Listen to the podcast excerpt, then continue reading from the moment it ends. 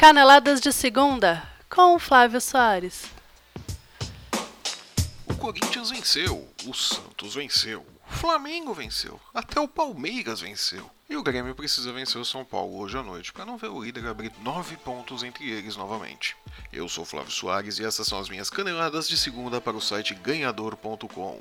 Depois de sofrer duas rodadas com um mal olhado de pai Renato de Bagé, o Corinthians viajou até o Rio de Janeiro e encarou o Fluminense no Maracanã pela 16ª rodada do Campeonato Brasileiro. E no final das contas, a mandinga gaúcha não foi o bastante para superar a ruindade do time do Fluminense. É, o Abel Braga faz o que pode, mas o sucateado Flusão não consegue render mais do que está rendendo. E a tendência é piorar, uma vez que as vendas de jogadores ainda não terminaram. Ainda vai ter gente saindo fora desse time do Fluminense, escreve o que eu tô falando.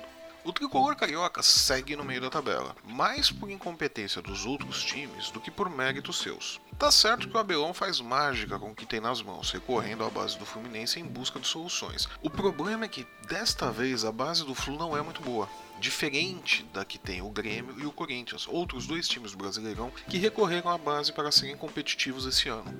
Ao Timão restou agradecer, com um aceno de cabeça do zagueiro Balbuena após a cobrança de escanteio de Giovanni Augusto, que terminou com a bola no fundo do gol de Júlio César. Vitória do Corinthians, terceiro gol de Balbuena no Brasileirão e nove pontos de distância do Grêmio, que encara o São Paulo hoje à noite, segunda-feira, no Morumbi, carregado de sal grosso, precisando vencer para manter o líder ao alcance das mãos. Mas o São Paulo, que busca desesperadamente sair do Z4, também precisa da vitória.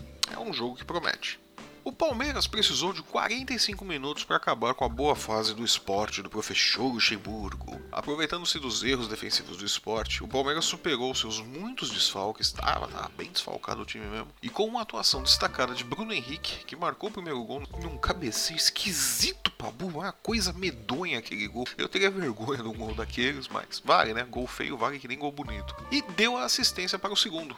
Com isso, o time assumiu a quinta colocação do Brasileirão, tomando o lugar justamente do esporte, que agora ocupa a sexta posição. Um resultado ainda louvável de Luxemburgo, que pegou o time caindo pelas tabelas e o recolocou nos trilhos. Falando ainda dos ponteiros do Brasileirão, o Flamengo recebeu Curitiba e repetiu a receita das suas últimas apresentações. Saiu na frente, jogou mal, tomou o um empate.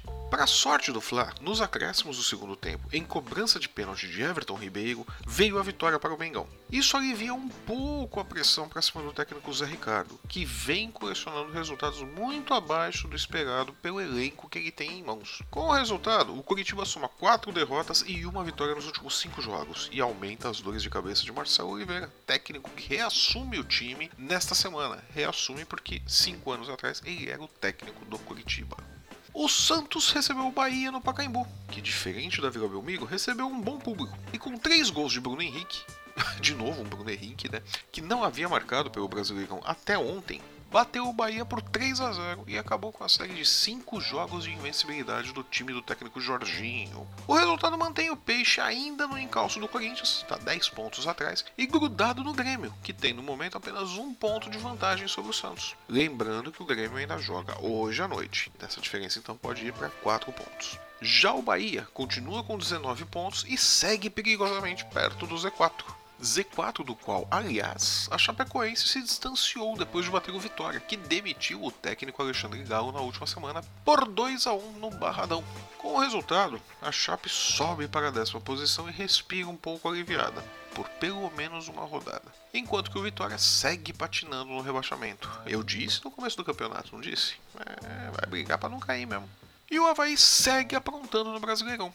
Depois de vencer o Grêmio em Porto Alegre e empatar com o Corinthians na ressacada, a equipe catarinense recebeu o Cruzeiro e com uma única finalização e mais uma atuação decisiva do goleiro Douglas Friedrich, bateu a Raposa por 1 a 0. O Cruzeiro pressionou, reclamou de três pênaltis, um deles, diga-se de passagem, em Elber existiu mesmo. Teve a posse de bola, foi superior e, como tem sido regra nesse Brasileirão, foi castigado com a derrota. É, tá, tá engraçado isso. O time que, que propõe o jogo, que tem posse de bola e tal, acaba perdendo no Brasileiro. Não sei por que isso. Pior para Mano Menezes, que vai aguentar mais uma semana de reclamações em cima do seu trabalho. Né? Já não bastasse o empate na rodada anterior ali contra o Fluminense, né? Já o Botafogo poupou seus titulares e com o time reserva em um jogo ruim de doer, nossa senhora, empatou por 1 a 1 com o fraquíssimo Atlético Goianiense. Em termos de tabela, não mudou nada. O Fogão continua na sétima posição e o Atlético Goianiense segue ali dono absoluto da lanterna do Brasileirão. Já o Atlético Mineiro recebeu o Vasco e, com toda a sua hospitalidade mineira, perdeu por 2 a 1 mantendo assim a média de resultados ruins no Horto desde os tempos de Roger Machado como técnico. Mas trocar o técnico é sempre a solução, né? Mudou tudo ali no, no Atlético. Melhor pro Vasco, que subiu duas posições e agora é o oitavo colocado no Campeonato Brasileiro. Pior para o Galo, que perde a quinta partida como mandante e agora é dono absoluto da décima terceira posição. A primeira das que não dão vaga para absolutamente nada. É aquele setor ali que você briga para não cair porque não vai ganhar mais nada ali, né? É nada mal time que começou o campeonato como favorito, né?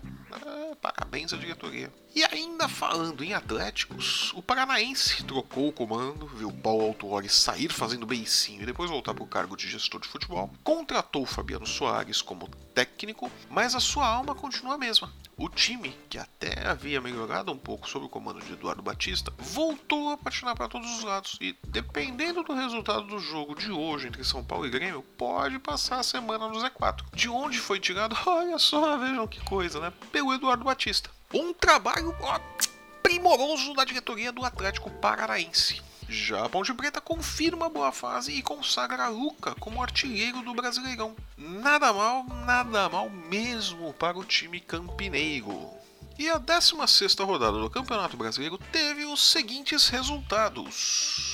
Os jogos de sábado: Vitória 1, Chapecoense 2, Flamengo 2, Coritiba 1.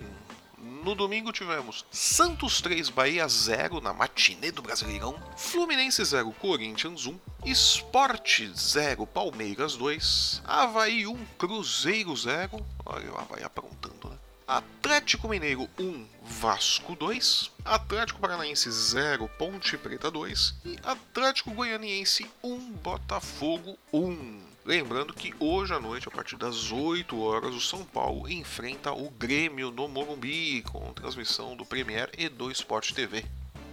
E antes de encerrarmos, eu gostaria de deixar aqui a nossa solidariedade à família do goleiro Valdir Pérez, titular do Brasil na Copa de 82, que faleceu na tarde de ontem, domingo. Aos familiares, nossas sinceras condolências e muito obrigado pela sua companhia e audiência. Eu sou Flávio Soares e essas foram as minhas caneladas de segunda para o ganhador.com. E se você gostou do programa, deixe o seu joinha. Se não gostou, deixe o seu comentário. Aproveite para nos seguir em nossos perfis nas redes sensuais, no Facebook, o Instagram e Twitter. Assine nosso feed e o nosso canal no YouTube e não perca nenhum programa. Eu volto na próxima quinta-feira com mais comentários a respeito do futebol brasileiro no meio de semana. Até lá!